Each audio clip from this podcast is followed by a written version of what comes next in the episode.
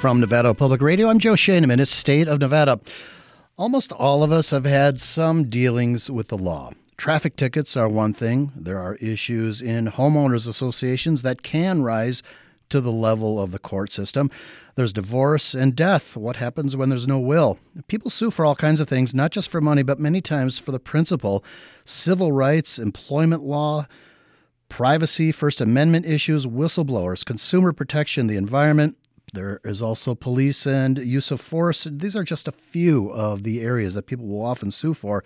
And for non lawyers, it's something we read or hear about daily, but then when we get tangled up in it, we aren't always sure where to turn. So today, we have a few lawyers with us who might be able to give you a head start, a little advice on where to begin with a legal issue you could be contending with. And with me are attorneys Donald Donald Paradiso of the Lada Law Firm and Christopher Stork of the Chang Law Firm. Donald, Christopher, welcome to the program. Thank you so much for having us. Thank you for having me. It is great to have you both. You know, I'm going to start by asking you to to talk about some legal cases that are local, and and one involves the slain reporter Jeff German of the Las Vegas Review Journal. He was stabbed to death in 2022. Former public administrator Robert Telles is the accused. German had written story after story about dysfunction in Telles's office. Telles has said he was framed. He said that authorities planted evidence, and some of that evidence, by the way, includes Telles's DNA under German's fingernails. But the I was framed defense is something a lot of us will see in the movies. But are there actually cases in real life where that happens? I mean, have you ever seen that really happen or or defended something like that yourselves? And uh, Donald, I'll start with you. Sure. So um, overall, uh, that that's not really a successful defense. Um, the you know, I, I anticipate that the defense will argue that because he was a public figure, um, there may have been some political motivations with respect to wanting to frame him. Um, but has it happened in the past? I, I, suppose we could probably find some cases where it has, in fact, happened in the past.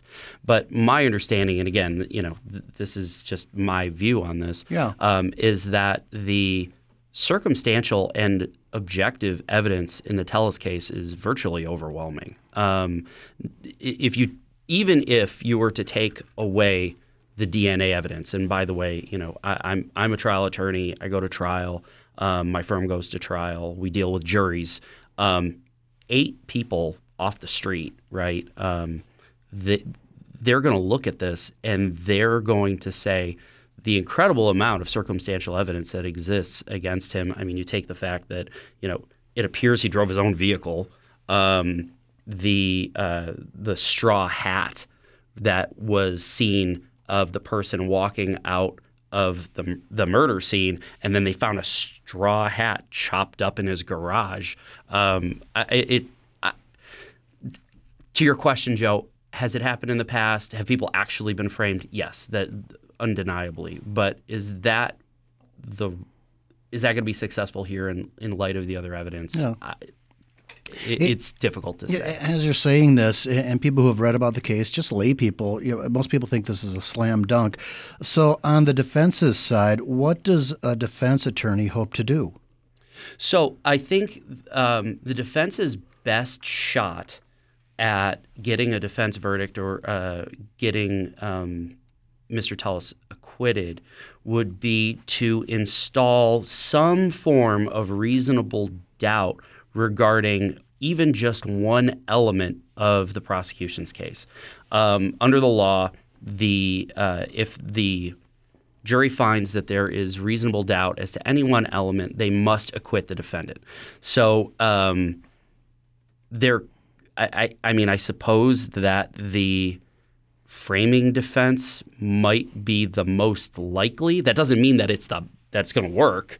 It just might be the best they have because it, it, it creates an idea of motive that jurors may consider. Yeah. Um, but but it, that just that doesn't stand out there alone. then you have the prosecutors who will discredit that or try course. to discredit it. Of course. Yeah. Um, you know the the the, the issue um, of technology is somewhat an interesting one in this case, and I'll, I'll just mention this briefly. Sure. Uh, it appears most of the video surveillance that was captured in the case is all from like ring doorbells Yeah. and people's homes.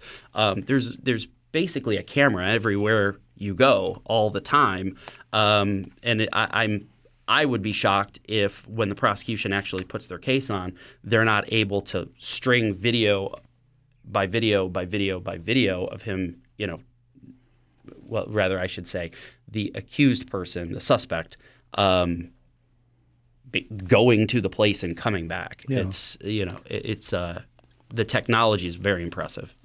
Other issues did come up with this case. Uh, police wanted to access German's cell phone and his computer. The Review Journal said no because it might compromise his sources. The Nevada Supreme Court ruled police can't get access because of the state's shield law. And, and Christopher, I wonder if you could talk a little bit about the potential implications of that decision on maybe journalism, or could it inadvertently help uh, Telles?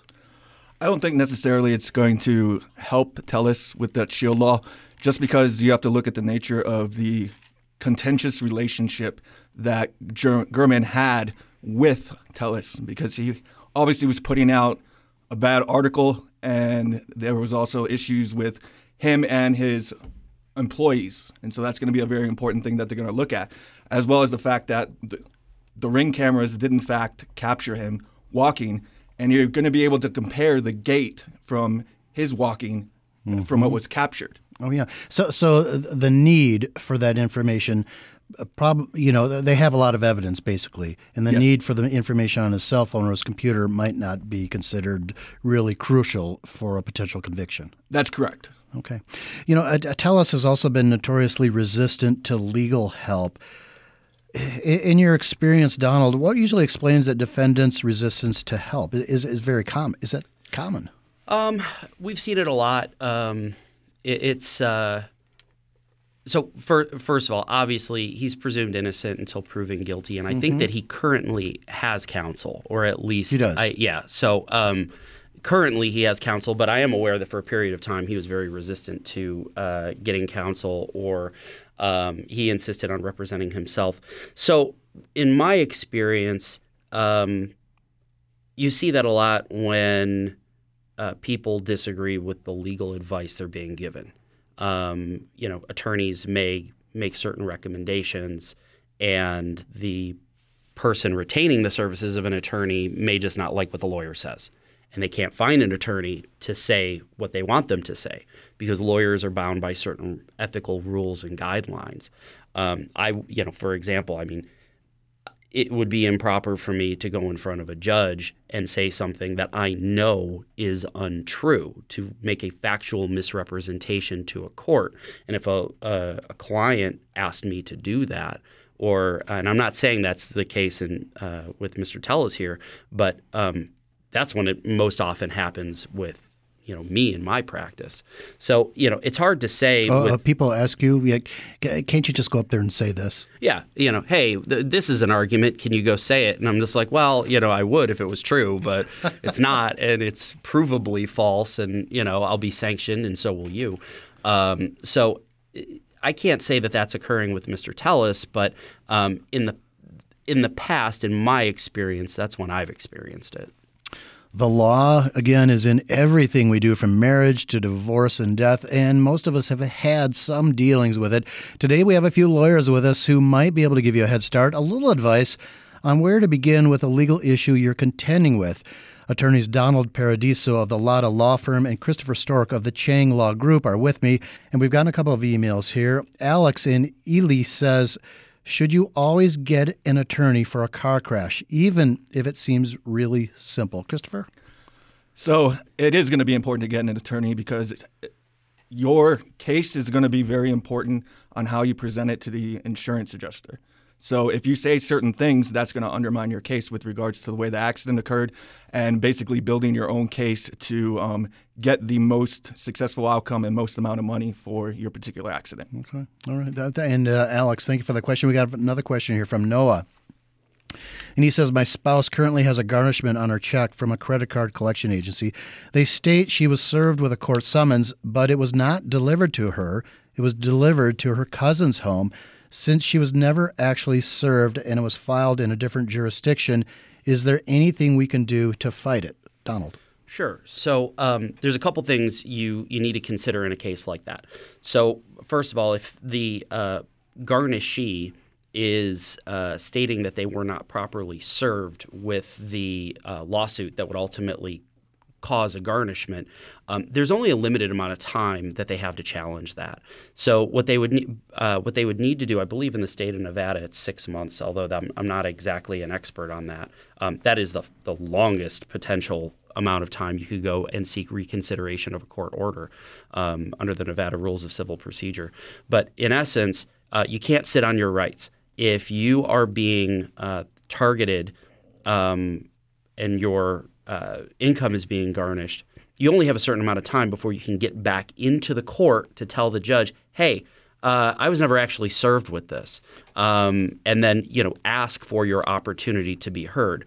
Once a default is entered, I mean, basically what will happen is, is, you know, the creditor will go to court and say, we served this person. Here's our affidavit saying a person handed you this piece of paper. Um, then they can get what's called a default.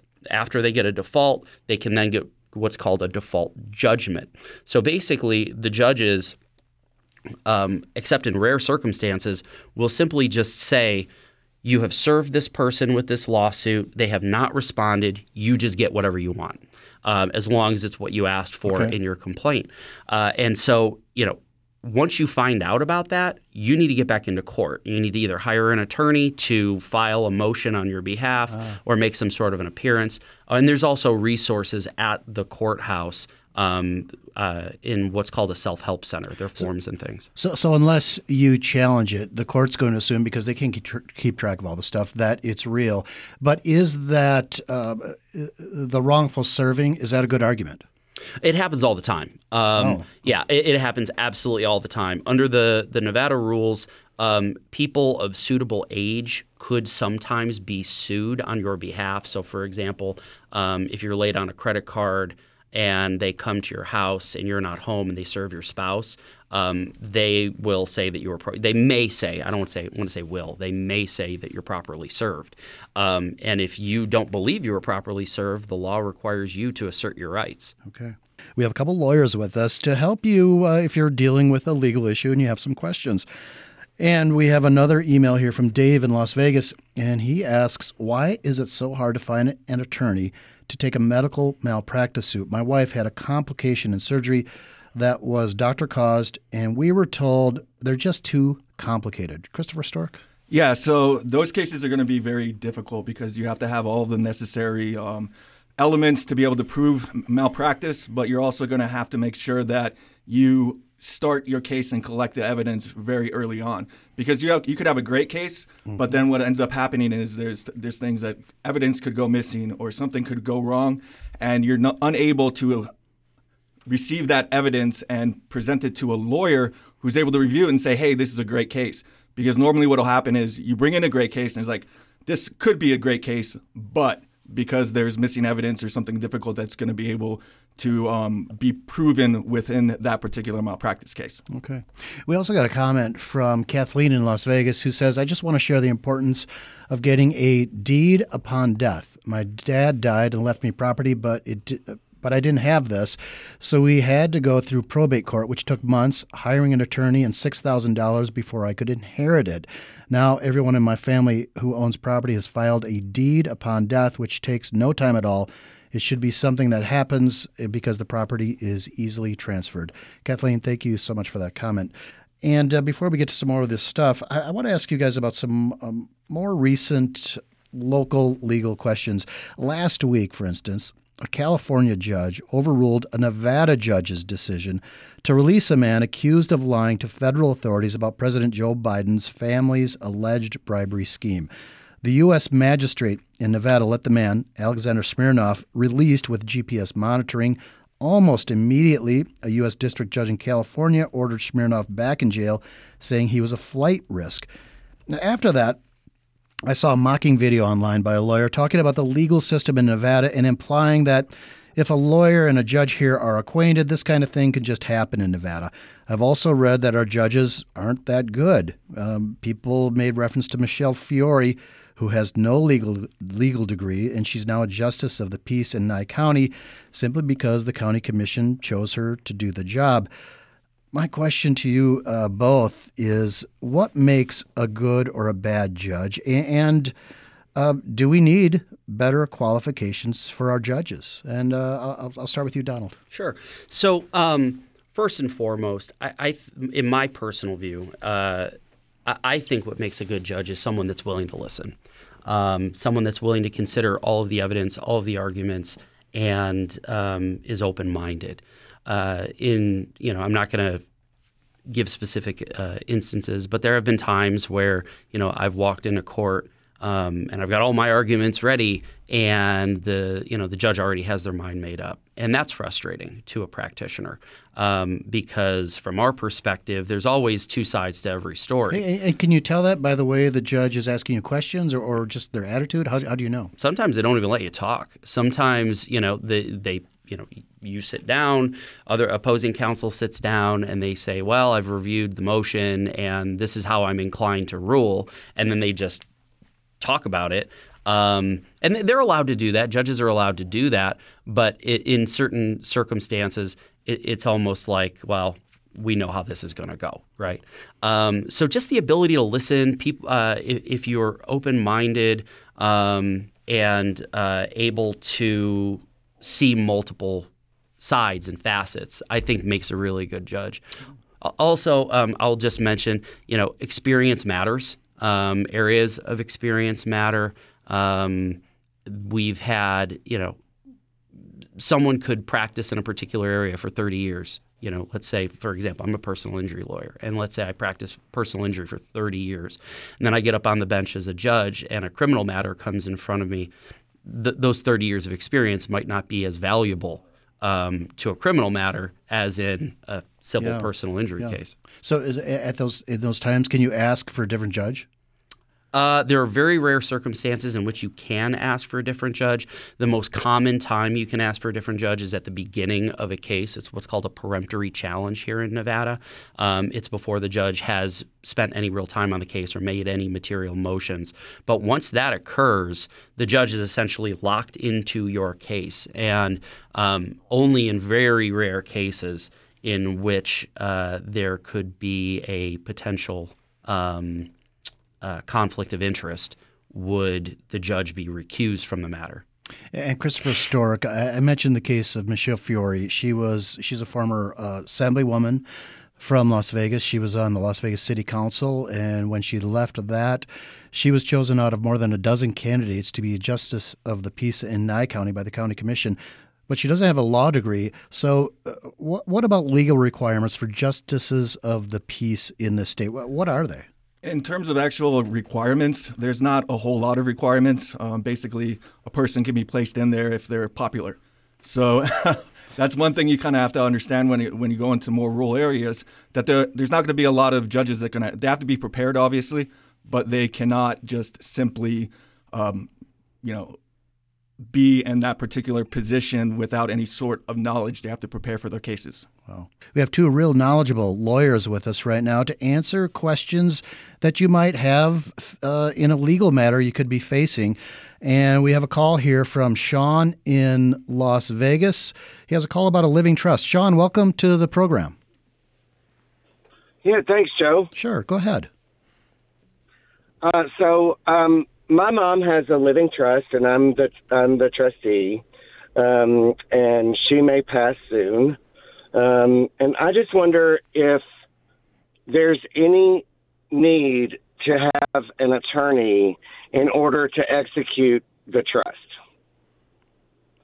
Okay, who wants to take that? So you don't necessarily need one, but you would want to get one because if you fail to do the appropriate things, you're going to get tied up in probate court, and there's going to be a whole lot of issues that are going to be simply difficult for you to navigate, and you should avoid those by hiring a knowledgeable attorney and ensure that everything gets done properly. Is it cheaper to get the attorney now than if it gets to probate court? Absolutely. Absolutely. Okay, Sean, I hope that helps you. And Daniel from Las Vegas has a question uh, regarding divorce law. Welcome, Daniel. So, um, wife and I been together 20 years, but uh, she decided she's done.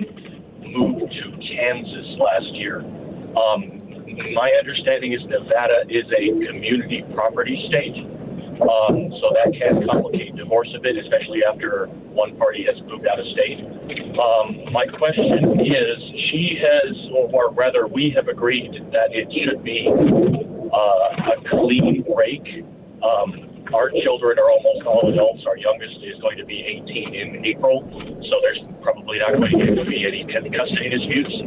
And uh, we just want just want to sever. We just want a clean break. Is that possible in divorce where there's no transfer of of ownership of any property or assets Can, can in Nevada? yeah, can, can you divorce without a transfer of assets? And I think concomitant with this is do we have common law in Nevada? If you're together, this is for people who aren't married, but uh, if they've been together for 10, 20 years, do we have common law where it's assumed basically that you were marriage, married? And, and Donald, uh, uh, what do you have for that? Sure. So, first to your question, Joe, um, common law marriage is not recognized in the state of Okay. Nevada. Right. So, other states, if you're with that person for an X amount of years, you're considered married. Here, we don't do that.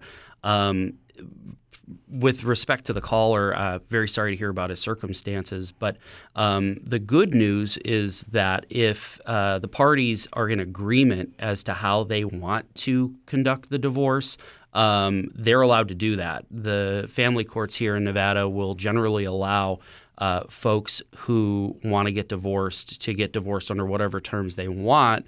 Um, presuming that there are no children involved. When children get involved, things are a lot more complicated. There are certain statutory requirements that need to be met, such as you know the amount of child support, um, who's going to provide uh, health insurance and benefits for the children. Those are all mandatory requirements that need to be in a child support order.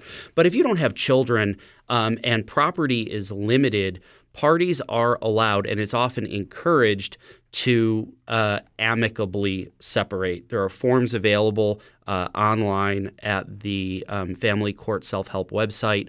Also, um, you can go to the Family Court, and there are forms you can get at the Self Help Center there. Um, but basically, as long as both parties are in agreement to the terms of the divorce, sign the divorce decree, and their um, decree is uh, notarized and um, filed, then you could just get a divorce. All right. Uh, I hope that helped you, Daniel. And, and again, uh, we are sorry for your circumstances. And I'm going to get to some of the, more of these calls. Uh, Pedro from Las Vegas has a question about uh, sexual harassment. Pedro, welcome to the program. Thank you very much for having me with you guys. Yeah, I go ahead. appreciate this. Sure. attention. I appreciate the exposure. Yeah, go ahead, Pedro. Um, I was telling the your receptionist that um, I work for a corporation that uh, delivers pizzas, and um, a new hire started telling me sexual things. Sexual things like uh, I was mopping one day, and he told me from behind, um, "Have you been told how sexy you look from the back?" And I was like, "What the?" Uh, so I pretended he was telling me things like that. He told me, I can give you a massage. And I said, because I'm a professional, blah, blah, blah, blah. He said, and I'm like, and how much are you going to charge me? But I just asked that for, for a conversation because I wasn't interested. And he told me, oh, it doesn't have to. We can have a romantic involvement over dinner. So I realized the man wanted to lay down with me. And I've been married with a woman for 33 years, and I have kids, and I feel gross Right. or at least that's my opinion. You know, I don't I don't have nothing against anybody. Please. Sure, I understand. And uh, uh, after five six remarks like that, I realized the man was putting pressure on me, and if I react the normal way, which is throwing him a punch, I was going to lose all of my rights with that corporation. You know, and um, I talked to the general manager, and, and he answered me. Uh, he was also transferred from another store to my store. The general manager told me that he uh, couldn't talk.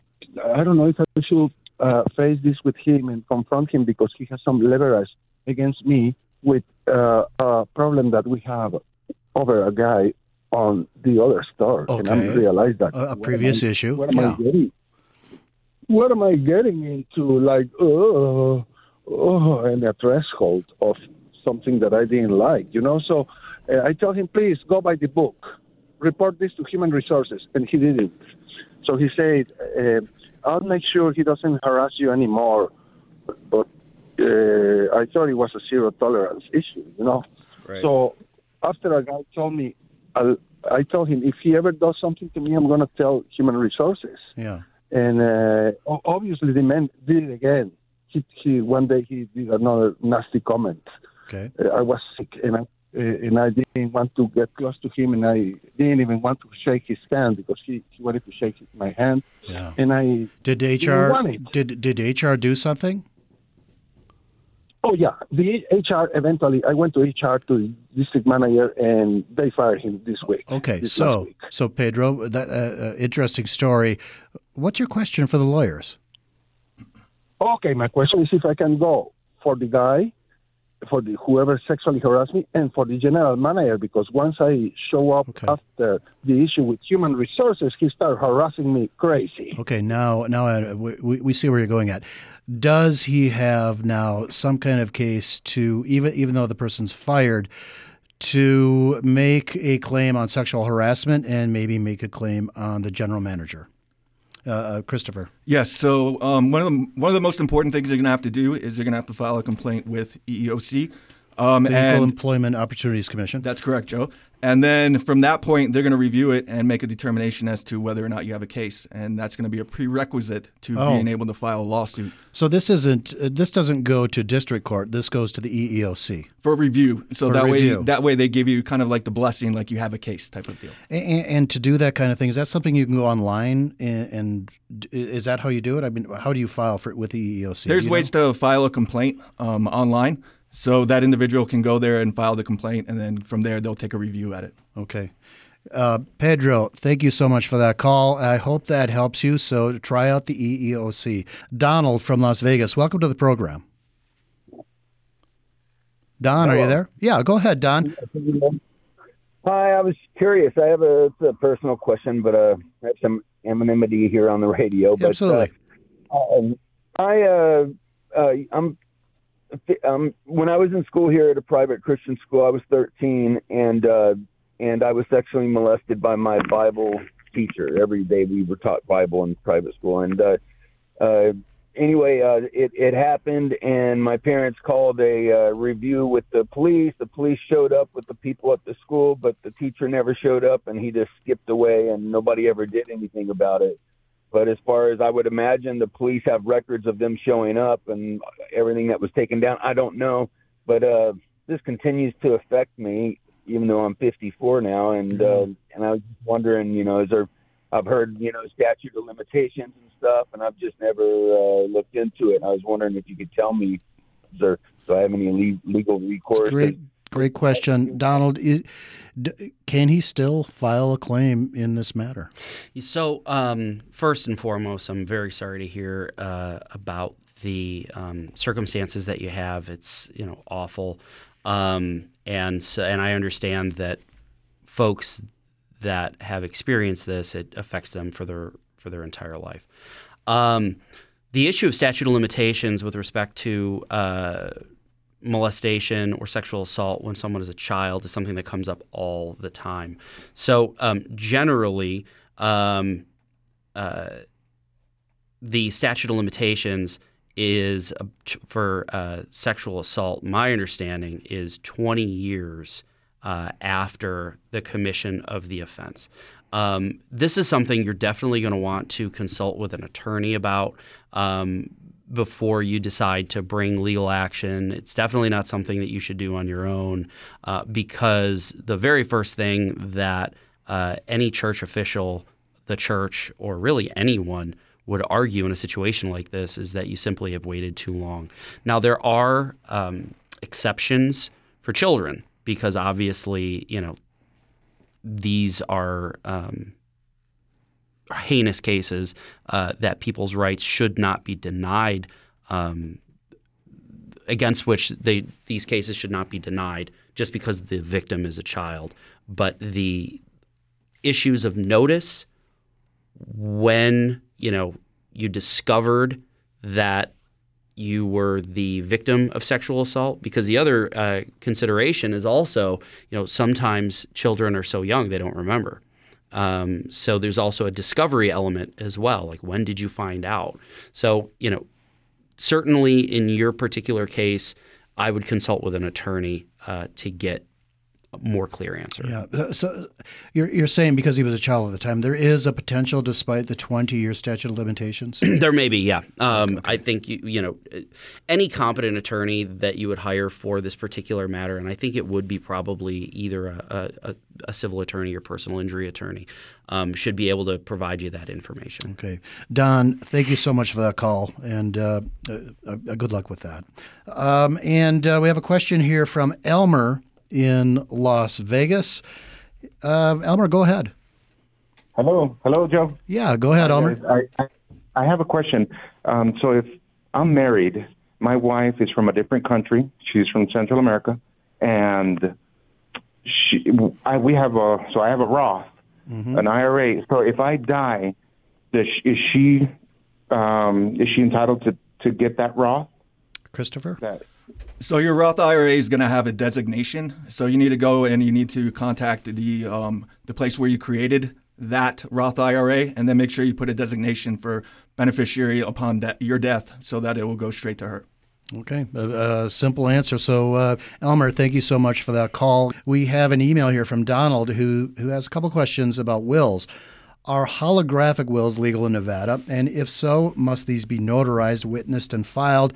If not, should a specialist or any licensed lawyer be used? Uh, Donald.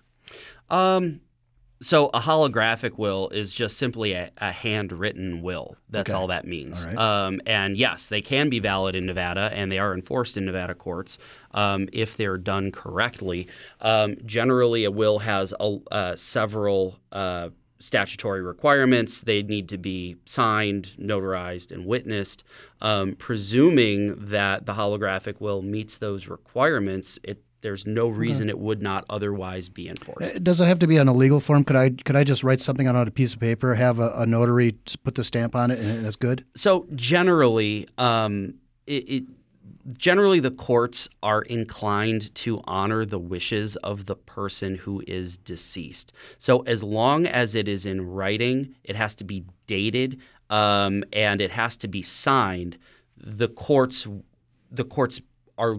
I, I don't want to say are likely to enforce it, but it's possible they will enforce it. Okay. Now, it kind of depends on um, the circumstances of, of any particular case. And also, it's very important as to whether or not the will is being disputed, right? If there's a challenge to the will or the uh, validity of the will, um, if somebody is making an argument or asserting a claim that, that, that there's a forged signature, um, then the courts will take a very close look at the will, what it contains, um, the the people that would benefit from it, uh, and in in construing it. However, to the to the question, you know, is a holographic will valid in Nevada? Mm-hmm.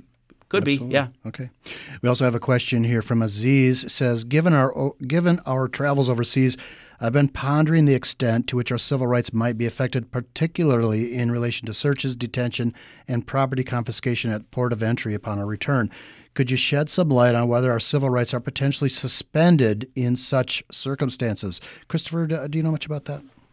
I know a little bit about that. Um, I think it's really difficult, especially with particular ethnicities when they travel across seas and they come back, and there's an idea that you know potentially you could be someone that may be a threat. And so they usually take you into the back room and just do a quick search, ask some questions. I think the most important thing is that you just need to be courteous in those types of situations, answer directly, and then they will eventually let you go. Okay, Aziz, thank you so much for that question. Um, Esther from Las Vegas is a federal employee. Esther, welcome to the program. Hello. Uh, thank you, first of all, for taking my call. Sure. Um, my question is uh, for example, in 2020, I contracted COVID. Um, they, my timekeeping was incorrect. They inputted, um, you know, went through chain of command. Uh, you know, supervisor or lead supervisor, the chief of the department, HR chief, and um, no one seemed to correct it. I ended up owing them fourteen hundred dollars, um, and I've paid it, you know, ever since. Now it's paid off. Uh, is there anyone that, um, on a federal level, federal employees that can contact for this type of assistance for help? Well, are you considering this, uh, uh, Esther, a, a hostile work environment where nothing's done, or or you're asking where to file a complaint? It was a hostile work environment. Therefore, you know, that's why they screwed up my time card, and um, I end up owing everything. But yeah, who do I form a complaint with? Uh, Okay, uh, Donald, would you have an idea on this? So what? Um, just I, I, I just need a little bit more Sure. information. So what? Um, what agency was this with? Department of Veteran Affairs. Okay, so it was with the VA. Um, so the uh, I think that the complaint that you would ultimately want to make at first is internal administratively. Um, have you done that yet? Have you filed a complaint either with your supervisor, with with human resources, or with uh, there, there's usually, especially with the federal government, some sort of centralized area where you could submit a complaint. Have you done that yet? Yes, Okay, um, and then what was the outcome of that? uh, it's still pending. Okay. So um, I can't be entirely certain, uh, and Chris, jump in here if, if you know this, but generally, when you um, want to make any type of a claim against the federal government, um, the federal government and its agencies create its own regulations. So what that means is they'll say, okay, you can sue us. But you can only sue us under our terms. That's a concept called sovereign immunity. Um, and so, for example, you know, um, in my own practice, we've had to sue the Department of Justice before because of some reason, um, and we would have to file, follow their procedures. And if you don't, the court will dismiss any potential claim that you raise. For an amount such as fourteen hundred dollars or a um, a small claims matter, those regulations would still probably apply. Um, what I would do first is uh, you, you may have to do a little bit of research just to find out if there is something called a requirement to exhaust your administrative requirements before you can bring a suit or claim against an agency of the federal government. Um, I suspect that there may be, but I, I I'm not uh, I can't say 100% um, without doing a little bit of research on your specific case.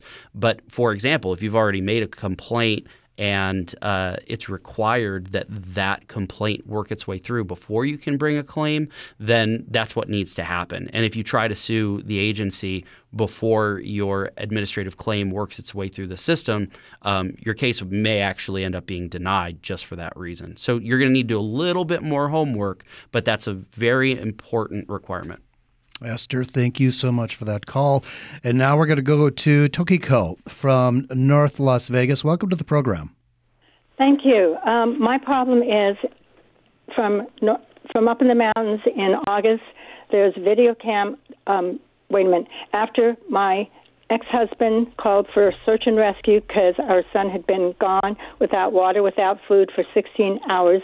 He was dehydrated and d- delusional by the time the search helicopters flushed him out into the clearing, and there was uh, police officers, guard, uh, p- guard, police dogs, Sure. and others sent by the ambulance was sent away during this, but instead of just taking getting him, they did not give him water, and he's asking for water. The the officer says no, you'll spit in my face, and eventually they just took him down, assaulted him before they put him in the car, but the, the video cam doesn't show the part where the officers are assaulting him. It does. The most important part of the video, without context, is he's shirtless because of the August heat, holding a little pine pine tree stub in his hand, and then they stick him in the uh, squad car in the back seat, doors closed, windows closed and locked, no water yet. After a three and a half hour standoff, and then he goes to jail. He faces he's charged with seven felony counts of assault against officers. The first hearing at the first hearing, the judge dropped the seven felony charges and reduced it to one misdemeanor, to which he was told to plead nolo contendere, which he did. And then at the next hearing, because he had pleaded to the misdemeanor that would be dropped after a psych evaluation. He had to take a psych evaluation for the next hearing, which he did that, and he was in house arrest with a monitor on his ankle for six months. Then this last time that he went, we thought that was over because apparently the the psych evaluation w- went fine. Then that was you, the nolo contendere, no contest to the the first time. They use that, and he has to have two more psych evaluations, and it, this appears to be headed towards the judge's project recently new of the mental health court. So that's what we suspect he might be facing Okay. this coming Monday on the 4th. All right. And, and, Tokiko, uh, do you have a, a question or, or what's your you know what's your question here? question is is there anything we can do so that he he isn't facing more like uh, uh, More what- more legal, more on and on. This legal, these legal issues, these mental health I mean, evaluation. Yeah. seven months of his life, no income, loss of life, liberty, freedom, pursuit of his personal happiness, which he was fine in Northern California, and now they're saying he needs mo- a psychi- psychological help. Okay, uh, you guys, uh, interesting case, uh, Christopher. Um, well, I was going to say that it sounds like a very complicated case, some, something that you need to get before an attorney to be able to review, uh, because even with you just trying to ask a question on the air, it was very difficult to decipher exactly what you were looking for, and also just very difficult to interpret in a very short time span to be able to provide you the necessary advice. So my recommendation would be go go get a consultation and have an attorney review everything.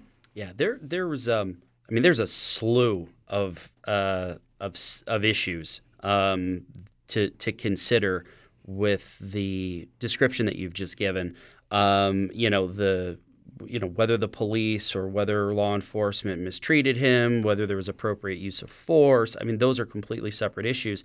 What I would suggest though just overall um, is that uh, I, I have some familiarity with the mental health court program. It is what's called a diversion court. It is it, it's a um, it is a alternative to the facing of criminal charges for people who have uh, mental illnesses, but a requirement to participating in that program um, is you have to be diagnosed with a mental illness such as schizophrenia, bipolar disorder, major depressive disorder, post traumatic stress, PTSD, things like that. So, um, that uh, psychological evaluation that you are mentioning um, is going to be very important because if he is in fact diagnosed with a mental illness, then he may qualify to uh, go into a diversion court program. And the purpose of these courts, these specialty courts, is really to get people help. Yeah, and, and to keep them out of jail. Correct. We, you know, th- th- there's a general social understanding that if someone is mentally ill, and this has been a concept in the law for hundreds of years, if if someone is mentally ill, um, they may lack the capacity to commit a crime. So um, what that means is, in essence, we want to get folks that need special help. Um, the special help that they need. As a society, we believe in that, and that is the reason why we have drug court, mental health court, and other sorts of specialty courts.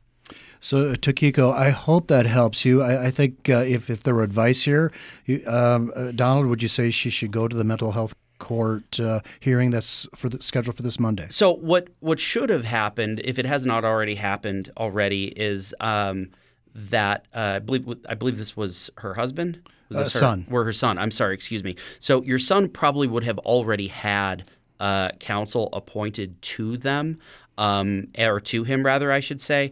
And so, you know, obviously, I can't step into the role of his lawyer. Um, but if it were my client, I probably would want to take advantage of the diversion program. That's the reason why the diversion program exists. Okay, uh, Takiko, uh, I'm sorry for everything you've gone through and your son. Uh, thank you so much for that call, and uh, I hope that helps you. Uh, we, we have a, a couple more questions we want to get to here. A- Adam from Las Vegas has a question about traffic and speeding tickets. Adam, welcome to the program. Hi, Joe. Thanks for having me. Great. Go ahead. So, um, my my question's about speeding tickets. Specific ticket I'm talking about was uh, in city of Henderson. Um, I drive a company vehicle for work, but the ticket was personal. Um my boss, you know, told me call one of these lawyers that specializes in, you know, fixing these speeding tickets and avoiding points on your license for insurance purposes. Is that still a thing? Do the municipalities have different rules about that? Uh, is it worth it? Uh, that's basically it. Okay, uh, Christopher, what do you know about this? Well, I'm more familiar with traffic t- tickets in uh, Las Vegas, not necessarily Henderson. Uh, but there's always a w- way to be able to negotiate it down and try to discuss with uh, the person with, there in court, so that you're able to see whether or not you can lower the fines and the points, so that way you don't have increased insurance costs. All right, uh, Adam, thank you so much for that question. We have another question here from Er, uh, I'm probably saying this wrong, uh, Ermias or Ermias from Las Vegas about HOAs. Welcome to the program. Uh, you got it, Joe. You said uh, perfectly right, and I'm a great fan of your show. Okay. Uh, great show today too, and uh, I'm thankful for that. And thank you for having me. The question that I have is, uh, we have an, a homeowner association that it's becoming out of control where uh, I live in the north, I mean the southwest. Uh, they raised our homeowner association the last two years a couple of times, and then they're asking us to pay some four hundred fifty-five dollars right now for the the tree cleanup or something they did, mm-hmm. and they never do anything to the home uh, that we live in. They don't even pick up, you know, a, a leaf of uh, uh, thing. But can we get rid of the homeowner association? Uh, what is our option? Should we get a, a, a, a counsel or an attorney? What is the option in Las Vegas? Uh, to not have the homeowner association. Uh, and uh, that's a great question, Donald. We have about a minute left. What if they get a petition? Is there a way to get rid of an HOA? It's really hard to do. Um, basically, the HOA. The, the HOA is attached when the community is built. So um, the process is very difficult, and uh, it would need to be something that you would need to do through the um, through the Nevada Real Estate Division, um, and there are n- a number of steps that you need to take before you can uh, even file anything. Um, there would need to be a mandatory mediation through the Nevada Real Estate Division. Um, and I, I, can tell you that in my time, uh, I've never seen an HOA disbanded ever. Okay. Uh, thank you so much for that call. Good luck with that. And I want to thank everybody who called and wrote in. Really great questions. And the two stars here Donald Pirardiso, attorney with Alada Law Firm, and Christopher Stork, an attorney with the Chang Law Group. Thank you both. Thank you.